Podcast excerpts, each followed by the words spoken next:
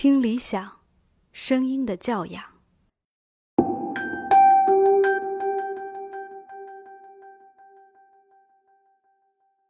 最近在看的一本书是梵高的一个书信。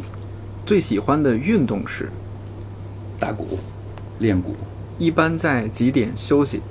呃，现在特别早，现在差不多一两点钟。自己最喜欢穿的服装风格是什么？呃，黑色。自己的养生方式是什么？就是不养生。最喜欢吃的食物是？我的天哪！最喜欢吃的食物，我最近是特别爱吃那个粥和馅儿饼。对，周围的朋友大多数是什么星座？还真是水象特别多。喜欢的乐器有哪些？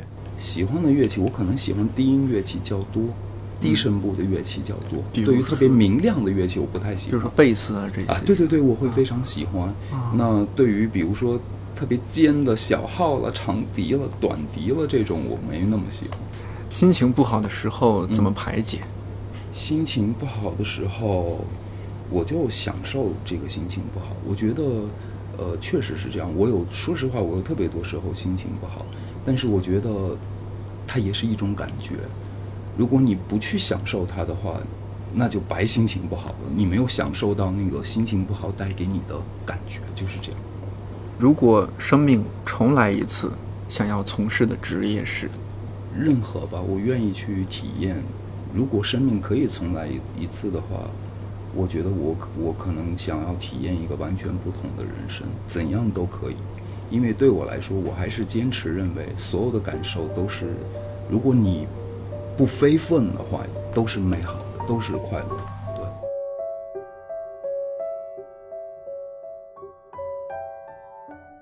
看理想电台，我是颠颠。刚刚回答问题的这位，你也许熟悉，也许并不熟悉，没关系，一会儿我们一起来认识一下他。新一季的《一千零一夜》和第三季的《圆桌派》已经都陆续上线了。在看节目的时候，当前奏音乐响起，你是不是和我一样穿越到了曾经的追更时光？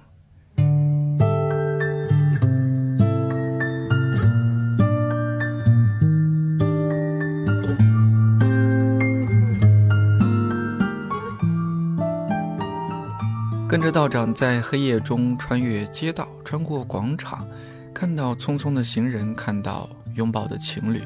在道长对每一本书的讲述中，心中也逐渐升起光明。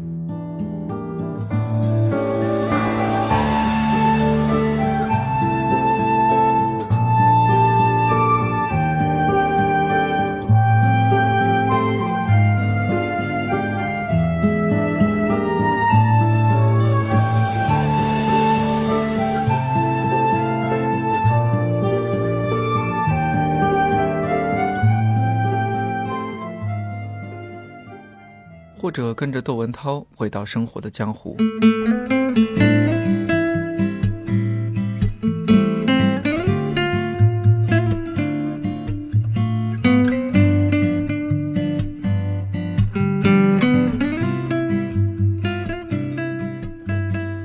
火锅怎么吃？星座准不准？不想上班怎么办？睡不着觉怎么破？不想相亲行不行？在几位嘉宾天马行空的聊天之中，我们短暂的逃离生活，也没心没肺的继续生活下去。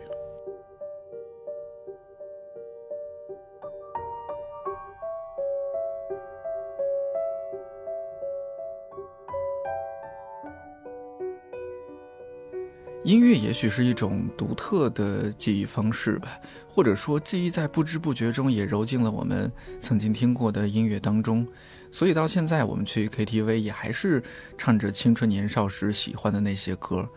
呃，说回来哈，我看到很多朋友在看看理想视频的时候留言发弹幕，说觉得啊节目音乐好棒啊，哪里可以下载之类的。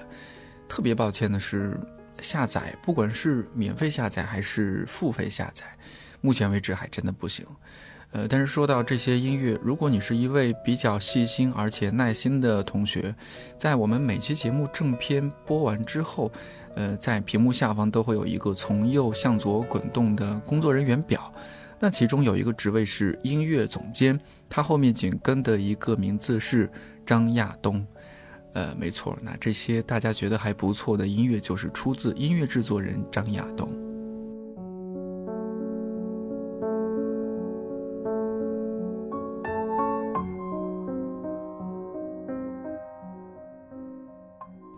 其实一直很苦恼，怎么去回复那些对看理想的音乐好奇、感兴趣的人。那么，好吧，我们把制作这些音乐的这个人请来，让他自己回答吧。前几天我们特意去了一趟张亚东老师的工作室，呃，所以就有了下面的这些对话。首先，在这儿也向您道个歉，因为录制环境的原因以及我们自己考虑不周，这期的录音质量会比我们想象的要差一些。但是，希望录音的内容比你想象的要好。不管你是否熟悉张亚东在音乐方面的成就，听完这期节目，你会认识一个不太一样的张亚东。在这儿盗用看理想公号常用的一句话：本期节目很长，但很值。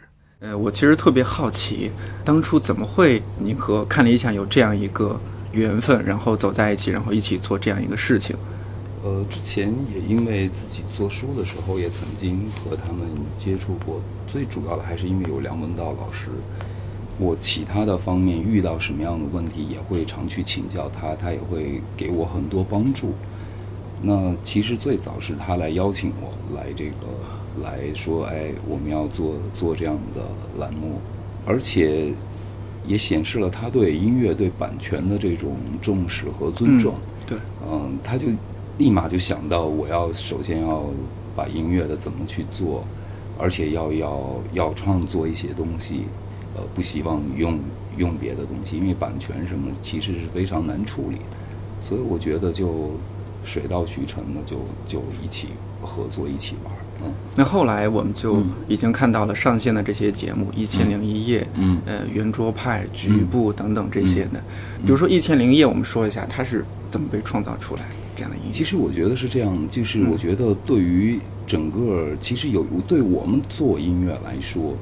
更愿意把它理解成为一个，呃，像电影配乐一样的感觉，因为事实上整个的调性都是梁老师这边他已经嗯。有非常强烈他要想表达的东西，比如说他会呃每一次都那么麻烦去外景拍，那我个人的理解，我觉得好像梁老师是希望能够把把他想要。和大家分享的那些阅读、那些思考，带到日常生活里来，是我们随处可见的。我们每天不经意间一直在的这个环境里面，他想把这个东西带到这个现实里，并不是说一定要去图书馆或者他要在演播室。所以我是觉得说，那对音乐来说，事实上可能更加需要的是怎么。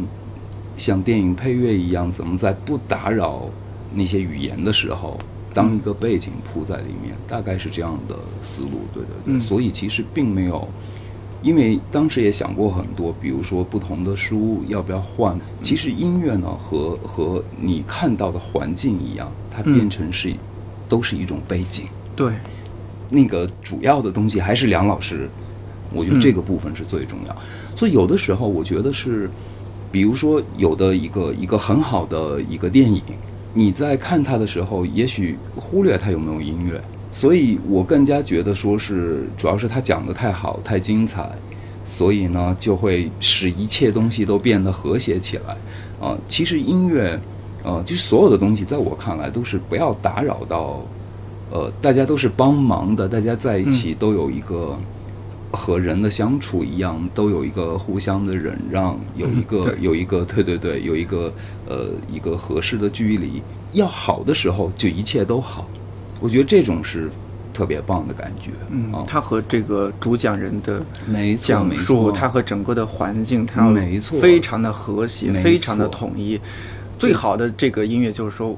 已经感觉不到音乐了，仿佛你看到的就是这个人在说话。是是是是是，融入一部分。是是是，我觉得就是有的时候，比如说你把这个音乐单独拿出来听，也许它它不同了，啊，它是合在一起的一个感觉。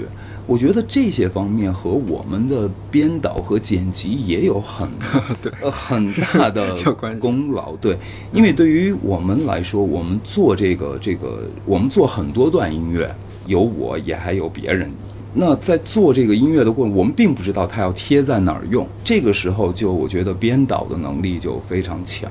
在剪辑的时候，嗯他觉得选一段用在哪一个位置，我觉得这个都是怎么说呢？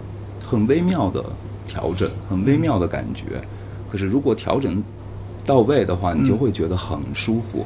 但是并不是单一的，一定是音乐好，不是？也许是画面和音乐和嗯内容、剪辑内容在嗯那个点，对大家会觉得啊啊呃有感觉或者嗯有被感动到。我觉得这种都是、都是大家的功劳。对，对比如说《一千零一夜》，你会不会也考虑到夜晚？嗯嗯户外、行人，会不会有这些元素？首先要脑子里有当然想法，当然是会？有，因为因为我看到那个样片的时候，事实上第一个样片我看就是有夜晚有行人，有公交车。对对对那实际上我们呃，比如说我们就会用钢琴嗯做一些比较流动型的音型，嗯这样听起来好像跟画面比较合，大概都是这样。其实每一个，包括有一些把过去的呃。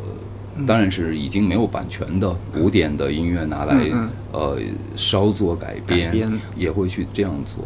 嗯我觉得都是呃整体来说，我觉得还是我们始终不能是把它变成电影，就是每一集都是一部电影单独去做，也好像也不可以这样做。所以嗯我我我我本人觉得，就还是整个的这个导演团队什么的都非常好。圆桌派嗯不是我们新的一季又开始了嘛？嗯就是很多人反映说，哎呀，一听这个音乐，马上又想起来了之前前两季的那些画面、那些嗯片段。那这个的是不是也也提前要有想一些元素？呃，我个人觉得，我们对我们对一个东西有感觉，嗯嗯，是是多重的，真的是多重啊、它不是一个单一的点。就像比如说我我会听到某一某一个类型的音乐有反应，它是一个一个一个怎么说，是一个生理现象啊、我就会对这个音乐有反应，是因为我看过很多这个栏目，嗯嗯。这个栏目里所有的信息，他们事实上都 都留在我的心里，只是这个东西勾起了我对栏目的。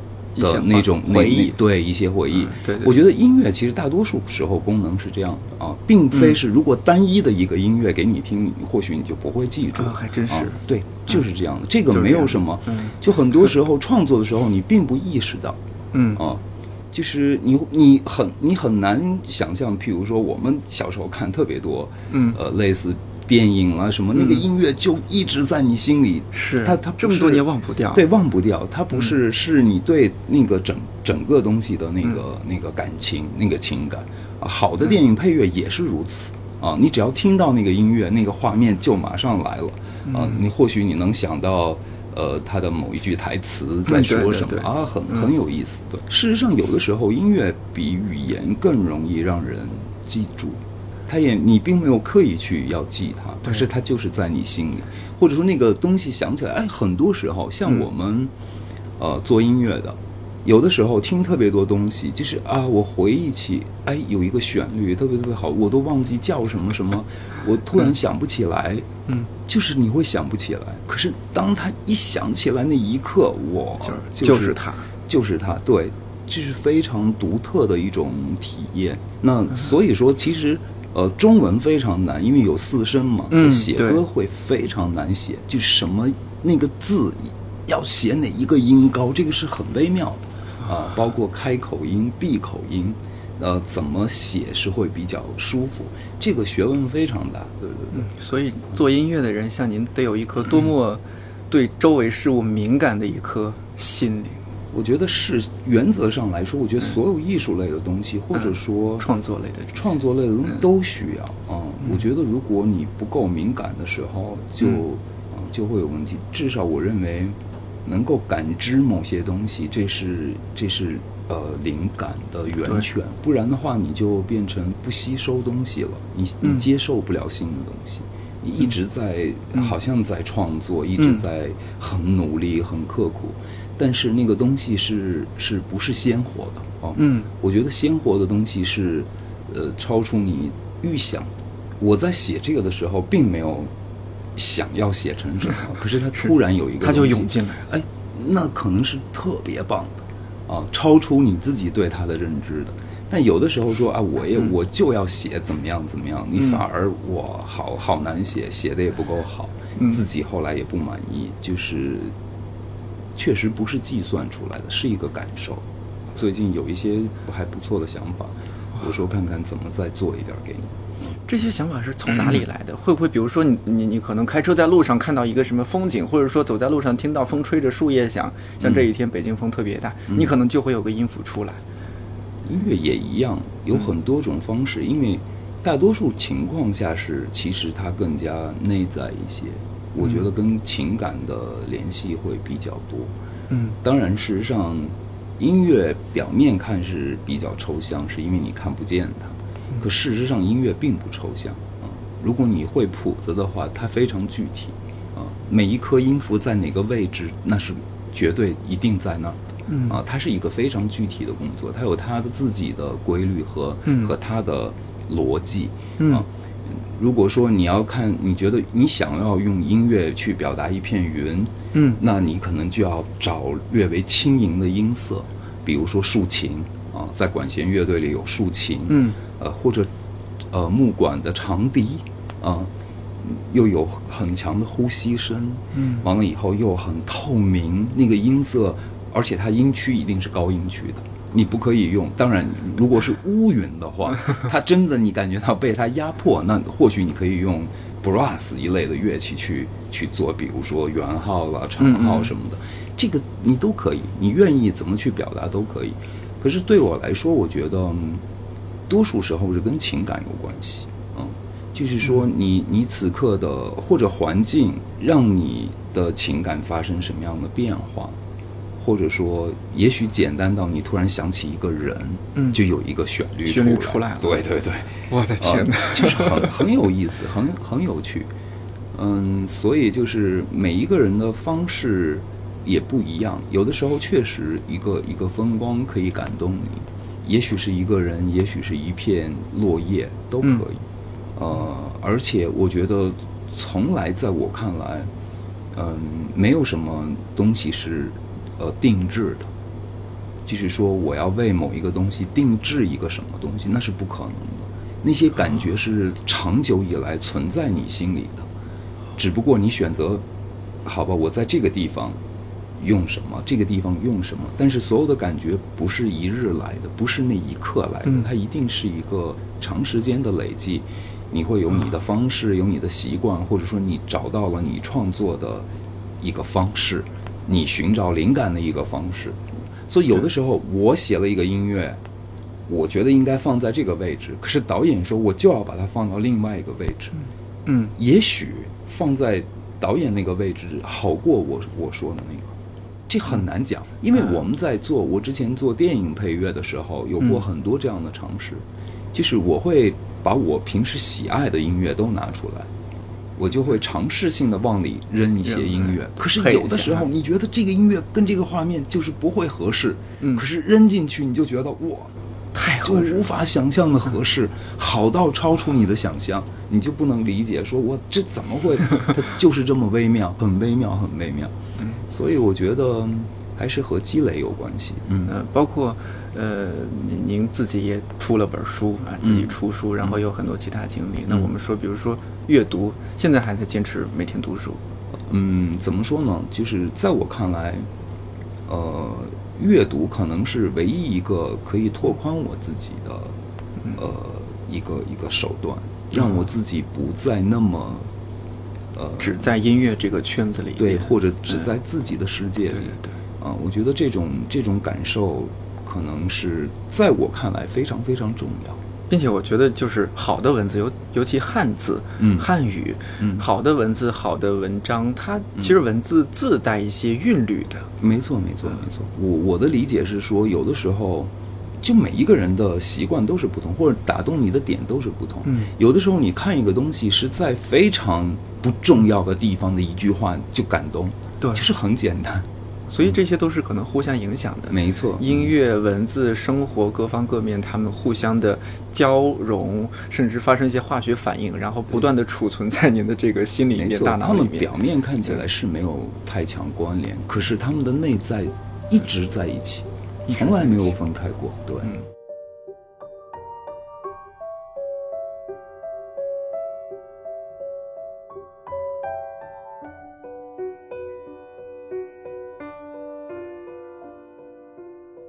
抛开看理想音乐总监的身份，张亚东本身是一位非常非常厉害的音乐制作人。曾经有人说，因为张亚东，音乐制作人这个行当在国内的含金量越来越高。那这几年，我们也看到越来越多的音乐制作人从幕后走到台前，啊、比如说，呃，一首《模特》让更多人认识了音乐制作人李荣浩，呃，那还有去年在鸟巢开演唱会的音乐制作人黄国伦，嗯、还有一位在 Listen Up 二零一七获得全国总冠军的一位特别年轻的音乐制作人王天放。那关于音乐制作人这个对普通人来说还略显神秘的行业，关于自己音乐制作人的这个身份，亚东老师也给了我们以下回答。您已经在这一行应该二二十多年了吧？对对对，嗯，现在会觉得烦吗？当然会。我觉得任何事情做多了都会都会这样，而且当它变成一种工作的时候，嗯你就会。因为我觉得其实爱这个东西，你可以爱它，但是你你爱它的方式是否是正确的，或者说你爱音乐，音乐还会爱你，不是一个一厢情愿的事情。这个是特严重的东西，因为小的时候，你虽然知道的少，嗯可是由于你的真挚，嗯。由于你你的发自内心的那种对他的渴望，你能获得很多额外的东西。可是当一个人成熟到对技巧、对所有的东西越来越了解的时候呢，嗯。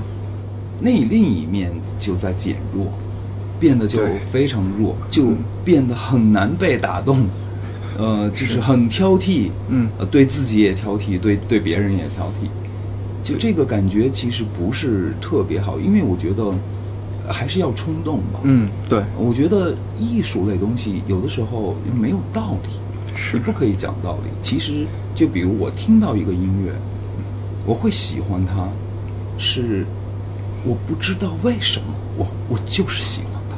那这个对于创作来说是个挑战，嗯，时间久了以后更是个挑战。可不可以和我们的读者普及一下，音乐制作人他是一个怎么样的一个状态？他的工作流程有哪些？对，其实音乐制作人呢是大概情况是，嗯有有一点点像电影的导演，嗯，比如说一般情况下，我们这边讲的都是歌曲，嗯歌曲或者说做流行艺人这种，就比如说一个艺人要出专辑，制作人呢大概会呃把所有的歌在一起，呃尽量的整合这些歌的风格，使它看起来是是一个时期的东西。嗯完了，在风格上不会有太跳脱的东西，其实有一点点像给它规定一定的色彩，有一个范围，这样更有助于大家理解嗯你的音乐，嗯包括这个歌词要怎么做，这个歌手要怎么唱。混音要怎么混？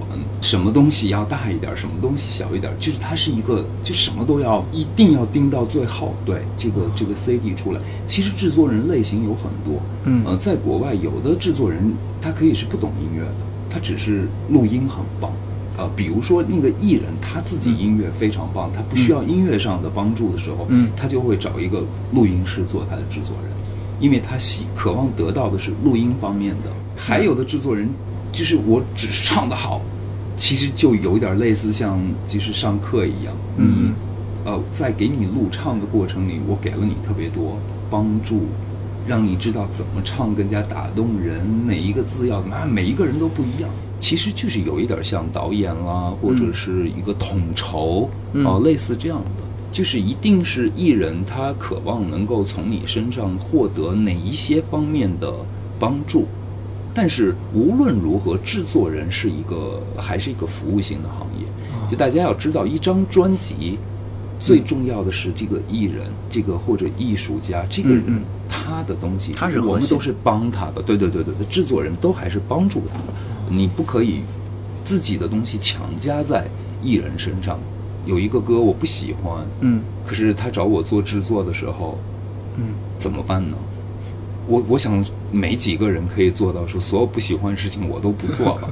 对，你要做的时候，那好吧，那你就你就要强迫自己喜欢这个歌，对你要用他的角度去理解这个音乐啊、你要找到它好的地方，怎么样可以变得呃嗯更加好，更加对，就是这样。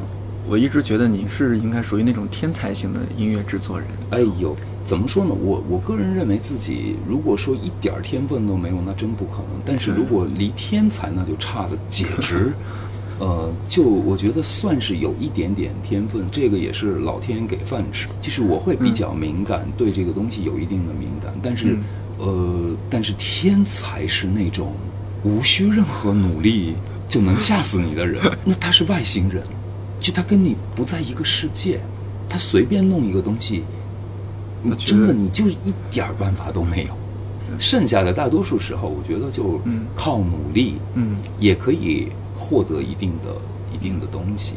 我认为自己是非常努力的，嗯。努力型的。我还是非常努力，非常到什么程度？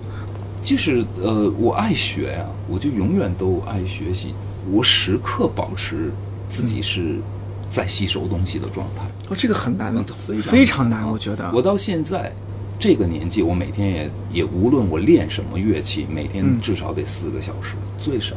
甚至我最近一段时间练乐器，每天最少六七个小时。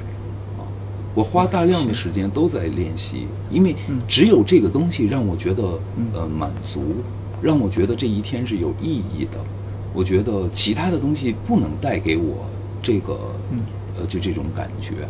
你刚刚这么说，我忽然想起之前有个访谈里边，嗯朴树就说，他说太多人太早的老去了。嗯嗯我觉得这个问题特别明显，呃，就比如说像我是一个，嗯我九零年的，嗯啊，然后像我这个年龄的，当然其实岁数也 也不算小了，马上就三十了，嗯但是很多人我觉得已经是一个中年人的状态，嗯他对世界的好奇，嗯他对未知的探索的好奇，啊，他对生活更多的可能性的探索，他他已经逐渐在丧失，并且是断崖式的丧失。嗯嗯。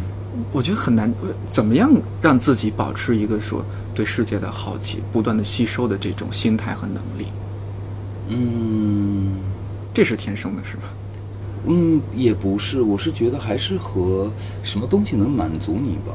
啊，我觉得生活里，我不认为有的人，有的人，比如说他不热爱艺术，嗯嗯，他就一定是一定是是老去了，也不可能。他如果他很爱品茶，那茶就是他的艺术。他嗯找到另一个点，没有关系，每一个人都在找那个点啊。所以有的人找到的和你找到的可能不同，嗯。但是只要他在那个里面是有有喜悦的，嗯。或者说有觉得有意义的事情，嗯。嗯，这个我我都还是还是认同的。有的时候我看到我的同学，呃，因为他们还在老家嘛，嗯。嗯，所以就是因为他跟我的经历就是非常不同太，太我是不一样。从小走离开完了以后自己经历很多，他们就一直在老家。可是他全部的希望可能就是寄托在孩子身上，是嗯是这样的。我也不觉得他们就就是老去了，我觉得他能体会到的是我们没有体会到的那个部分，嗯，我觉得也是，也是一个呃，就是每一个人有自己的方式，我是强烈的呃那个求知欲，就这个是没办法的，就有的人天生就做学生的命，你知道吗？是就是会有吸引你的东西，永远都有吸引你的东西在想去玩儿啊，然后呃勾引想去了解诱惑着你。对，你就你就控制不了，你不能满足，受不了那个，很害怕那个死水一潭，也很害怕那种生命就这样了，就这种是不能忍、不能容忍的。你应该你从来没有过这样的，我不会，我从来绝对不会啊，从来不会。可能会觉得越活越有趣。没错，没错，是吧它并非是现实意义上的，因为我觉得还更多的是是是想法里的精神里面，你觉得那个东西让你觉得你还活着，嗯这个同时很重要。对，同时那个部分，最起码的让你觉得你会忘掉什么年龄，嗯什么这些现实里非常让你挠头的事情，就你全部都会忘掉。啊！你觉得这个并不重要，或者说你能开解这些东西。你看，像这几年，你除除了做音乐，我看到你也做了很多其他事儿哈。嗯嗯这些是，您就自己可能就到那个时间点，然后正好遇到他了，觉得说哎合适，那我就出本书吧，那我就开始拍照吧，嗯还是怎怎么样一个过程？就一个音乐制作人开始不务正业了。对，其实确实都不是偶然的。嗯我是小四五岁的时候就喜欢画画，嗯、曾经在特别小的时候，嗯有一个画家到我们家，我们当地的画家去我们家，他让我画一个一个一个鸡一个盘子里面有一颗鸡蛋，啊，就静物，静物最基础的他他就摆在桌上，说你你画这个，完了我就画，画完了以后，他说他跟我妈说，他说这个小孩太有天分了，因为很多他这个年纪的孩子画一个盘子里一颗鸡蛋都是两个圆圈儿，就我是带透视的。完了以后特别开心，而且小时候我在那个在那个当地的那个文化馆里面看到画画的那些叔叔，嗯在门缝里头看他，我觉得哇，这个是我一辈子都想做的事情，就很安静，因为绘画是不需要跟任何人打交道，一个人就可以。对我好喜欢，就觉得性格好像是一直相对偏内向的。从小我觉得我可能画特别多东西，把我们家能画的地方都画了。啊，全部画，什么院儿里的那些墙上、门上，什么呃，所有地儿能画都画，就很喜欢绘画。可是后来学音乐了，嗯。学音乐最主要的是音乐，我是十三岁就工作，十三岁去歌舞团工作，所以就是很小就想自己赚钱，自己要独立，所以就是音乐能快速让我呃脱离家庭，让我自己独立，所以我十三岁就离开。离开以后，等于画画的那个那个梦就一直在心底。到了有一段时，我是去看梵高展，呃，我去荷兰看了几乎所有梵高画展，那一次对我触动非常非常大。就是看完那个，当然我也看了其他艺术家的嗯非常多的画，回来我就说不行，我回去要买画笔。只是我觉得可能或许需要另一个一个一个方式去去使自己算是对自己的一个一个调整，嗯。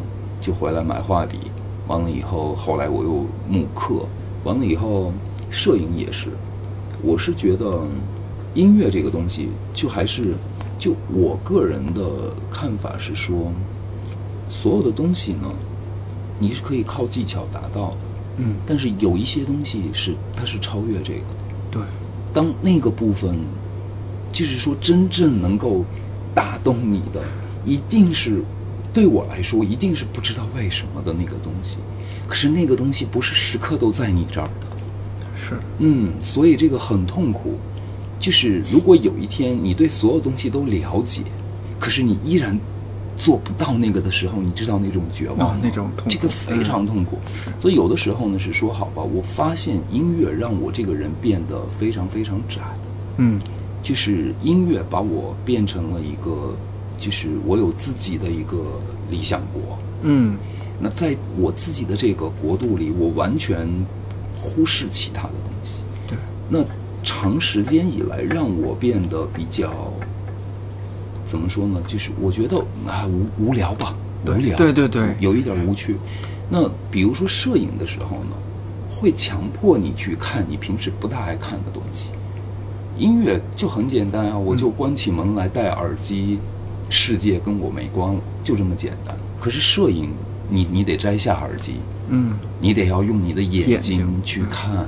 如果你观察的话，你突然发现你的你的内心又变得敏感起来了，对很多很普通的事物，突然变得特别有感觉。你会体会到这个每一个人、每一个事物、每一个时间段的光线，都是有他的情绪，有他想要表达的东西。那一刻，你会觉得啊，我突然又能接收到，呃，怎么说，更多灵感，嗯更多东西。那这些东西事实上跟音乐还是相通的，对是的至少使你保持，呃，保持一颗。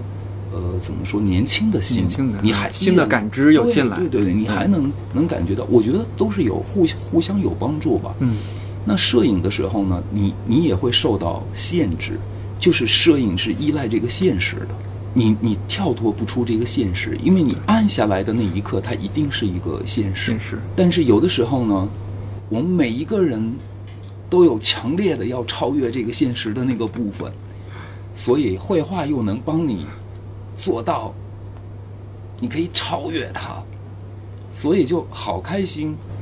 如果如果不是那么忙的话，嗯。我愿意就是一直做这样的尝试，做这样的努力，因为我觉得，嗯，活着的对我来说就是我有我我我有未知的东西，嗯。我有我不懂的东西，我做不到的东西，这个是，或者说我更愿意去触碰这些东西。现在享受自己的状态吧。嗯，总的来说，总的来说，呃，没有不像外人看着那样啊，因为因为我觉我觉得我还是有非常大的压力，非常大的现实层面的压力了，什么都还是非常多。因为我毕竟还是一个幕后工作者，并不是一个大明星啦，或者是一个别人以为你们这些都是我其实都是一样的。我们还是一个 幕后的这个音乐产业里面的一个一个，所以嗯，就外行看热闹，他们。对，就是努力的去调整自己，嗯。怎么能不被现实的那部分打垮你？呃，这个要不断的调整，使你在这样呃压力大、这样快节奏的一个时间里，你依然可以有属于自己的时间，嗯去做一些无用的东西，嗯看似无用的东西，事实上对你的呃人、对你内心、对你的精神有很多帮助的东西。嗯一直在平衡这两个这两个关系，一直是这样。其实这个经常是一种很痛苦的过程，呃自己和自己较劲儿，这是最最难受的。没办法跟现实较劲什么的。嗯不单单是我，我身边的朋友无一不是如此。对其实每个人都什么的这种不是典型的是是是，嗯，嗯，但朴树这几年感觉已经很好他很有他也没好很 是吗？嗯，他太较劲了，太较劲了。我理解他，他你能说他没有压力吗？他当然有压力，肯定有，嗯做到他那样已经是怎么说非常不易，非常不容易。嗯啊，我完全可以理解，完全可以理解的。嗯，但我觉得更不容易的就是说，你们在这样的状态下，仍然能够带好的音乐给这些粉丝。还有希望吧。我觉得，我觉得有的时候确实是，你对自己会有会有一个一个标准，嗯或者说你认为必须怎么样怎么样怎么样。其实所有的所谓的那些成就感啦，或者说认可啦，其他嗯这个都还是来自来自于外部的。嗯当然，我也愿意别人认可，呃算是一种鼓励，对对我也会很开心。但是更重要的是，嗯，最好不要知道世界上还有那么好的东西。如果你知道，我的天哪，你你你就不会，你不会有那个成就感，而且你时刻都觉得天天都有打击你的东西，就能到这种疯狂到，那好吧，我是比较愿意接受挑战的。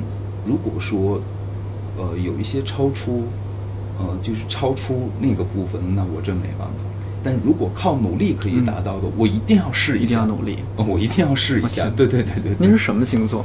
我星座是双鱼，但是我现在呃上升星座狮子座，对掌控欲很强对对对，就有掌控欲，就还是想，那有的时候觉得也好也不好吧。我觉得，嗯因为我们也常乐手大家在聊，嗯昨天吃饭还跟贝贝聊天，嗯打鼓的那个嗯贝贝，贝贝说，事实上所有的艺术，想要做到一个境界，都在于放松。我觉得说的特别有道理，因为不放松，一切都无从谈起，你根本不能表达那些东西。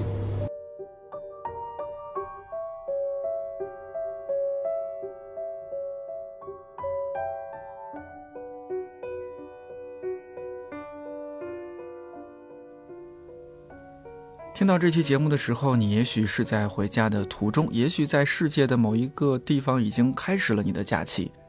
长大之后，越来越觉得一年一年过得好快啊。但是无论什么时候，无论经历了什么，都不要丢失自己的理想啊。理想到底是什么？新的一年，闲不住爱折腾的亚东老师又会做什么新的尝试？还有就是农历新年马上就要到了，亚东老师也为各位送上了他的新春祝福。您刚刚说到理想，在您心目中的理想到底是一个什么东西？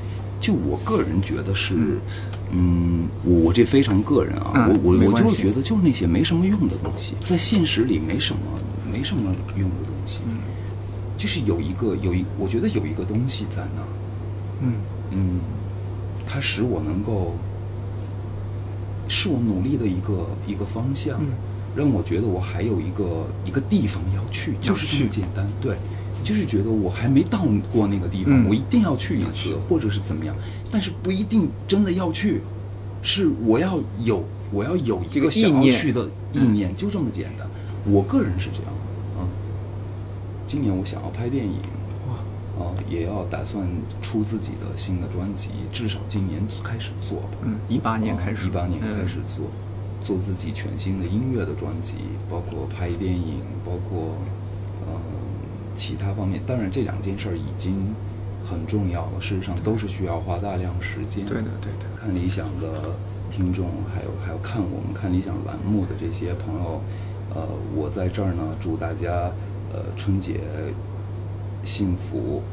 我哎呦，我特别不会说吉祥话，那个，总之在我看来，如果我们不对未来提出不理性的要求的话，未来一定是好的。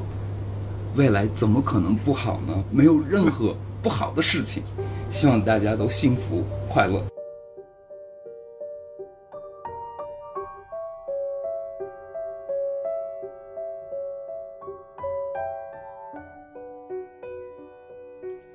未来怎么可能不好呢？毕竟有看理想陪着你。嗯、这期很长的节目终于接近尾声了。那结尾还有一颗小彩蛋，来自最近痴迷于打架子鼓的亚东老师。打得好不好？评论里面见分晓。这里是看理想电台，我是天天，春节愉快，下期再见。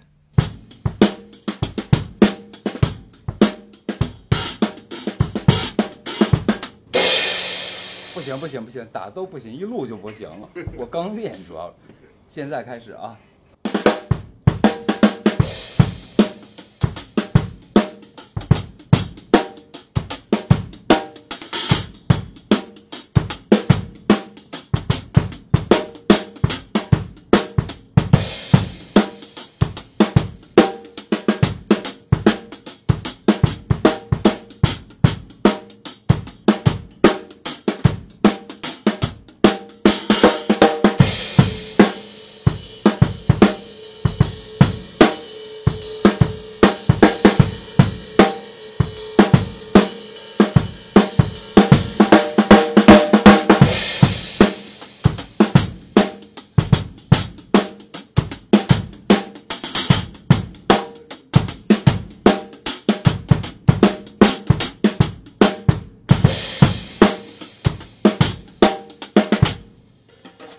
这一点还行。